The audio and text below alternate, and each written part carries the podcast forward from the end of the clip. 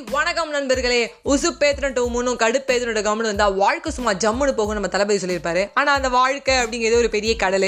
அந்த கடலுக்கு இளையா சார் ஒரு எண்டு இளையா சார் ஒரு எண்டு அப்படிதான் அவளுக்கு தோணும். அந்த எண்டாகவே போகாத அந்த லைஃப்பில் ஒரு விஷயம் தான் ஏன்னா டெம்பரரி பீப்புள் நிறைய பேர் வந்துட்டு வந்துட்டு போவாங்க. நிறைய பேர் நம்மளோட கடைசி வரைக்கும் இருக்க முடியாதுங்கிறது வாழ்க்கையோட நியதி. அதில் ஒன்றே ஒன்று தான் அந்த அலைகள் அழகான அலைகள் நம்ம தொட்டு போகும்போது அது ஒரு மெமரிஸாக இருக்கும்டா. அவ்வளோதான் வேறடா சொல்கிறது அப்படின்னு நமக்கு தோணும். இங்கே ஒரு அழகான லைஃப் வந்து கொண்டு வராரு நம்ம சுரேஷ் அப்படிங்கிற ஒரு கதையோட ஹீரோ அவர் வந்து ஜிவிஎம் ஸ்டைலில் சொல்லணும்னா இப்போ நான் என்னோட கதையை சொல்ல போகிறேன் என்னோட கதை இங்கே திருநெல்வேலியிலேருந்து ஆரம்பிச்சது. திருநெல்வேலியிலேருந்து ஆரம்பிச்சு அப்படியே வந்து டெல்லி போச்சு டெல்லியிலேருந்து அப்ராட் போச்சு. என்னை வளர்த்தது எல்லாமே எங்கள் அத்தை தான். ஏன்னா எங்கள் அத்தைக்கு வந்து குழந்தைங்க கிடையாது. சின்ன வயசில் எங்கள் அப்பா அம்மா இறந்தாலும் அவங்க வந்து என்ன அவங்களோட குழந்தையாவே பார்த்துக்கிட்டாங்க அப்படின்னு சொல்லி நம்ம வந்து சுரேஷ் வந்து ஸ்டார்ட் பண்ணுறாரு அது மட்டும் இல்லாமல் பார்த்தீங்கன்னா அவங்க அத்தைக்கு வந்து இருதய நோய் வந்து இருக்குது அவங்க சின்ன வயசுலேயே வந்து நல்லா வளர்த்துருந்தாலும் நம்ம சுரேஷ் வந்து அப்ராட் போகணும் டெல்லி போகணும் வேலை நிறையா இருக்கிறதுனால அத்தையை கொண்டு போய் முதியோர் இல்லத்தில் சேர்த்தாச்சு.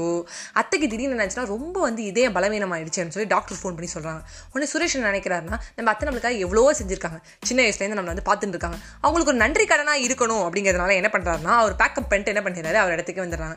வந்துட்டு சின்ன வீடை வாடகைக்கு எடுத்துட்டு அவங்க அத்தைக்கிட்ட ஒரு ஒரு பொறுப்பு மட்டும் கொடுக்குறாங்க. நான் இங்கே வந்துட்டு அத்தை. நீங்கள் காலைல வந்து எனக்கு யாரும் சமைச்சு வைங்க. இதுமாதிரி என்னோட குழந்தைங்களை பார்த்துக்கோங்க. நானும் இவ்வளோ இங்கேயே வந்து எங்கேயாவது ஒரு பக்கத்தில் ஒரு வேலைக்கு போய்க்கிறோம் அப்படின்னு சொல்லிட்டாரு.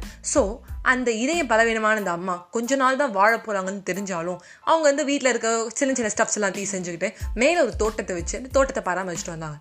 நீங்கள் நம்பவே மாட்டீங்க ஃப்ரெண்ட்ஸ் அந்த இதய நோய் வந்து அவங்களுக்கு அப்படியே சரியாயிடுச்சு.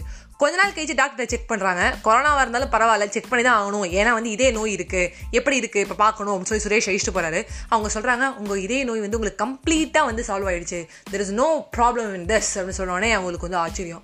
ஏன் இந்த ஆச்சரியம் அப்படின்னு பார்த்தீங்கன்னா அவங்க இவ்வளோ நாளாக அந்த முதியோர் இடத்துல மன அழுத்தத்தில் இருந்திருக்காங்க.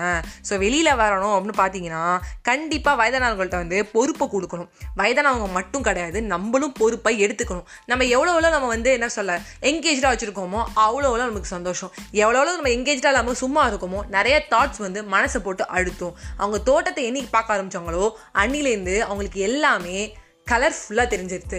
குச் ரங் பியாருக்கே ஏ சேவி அப்படின்னு சொல்லலாம். These are the colours of love அப்படின்னு சொல்லி முட்டி முடிக்கிறேன். அது மட்டும் இல்லாமல் ஃப்ரெண்ட்ஸ் நாளைக்கு என்னுடைய இன்ஸ்டாகிராம் பேஜில் ஒரு அழகான குட்டி தோட்டம் மினி தோட்டம் எப்படி போடலாம் அப்படிங்கிற ஒரு வீடியோ வந்து உங்களுக்கு காட்ட போகிறேன் ஸோ வந்து நீங்களும் ஒரு தோட்டம் பராமரிங்க உங்களை என்கேஜாக வச்சுக்கோங்க. இதய நோய் அந்த மன அழுத்தம் அந்த மாதிரிலாம் எதுவுமே நம்மளுக்கு வராது.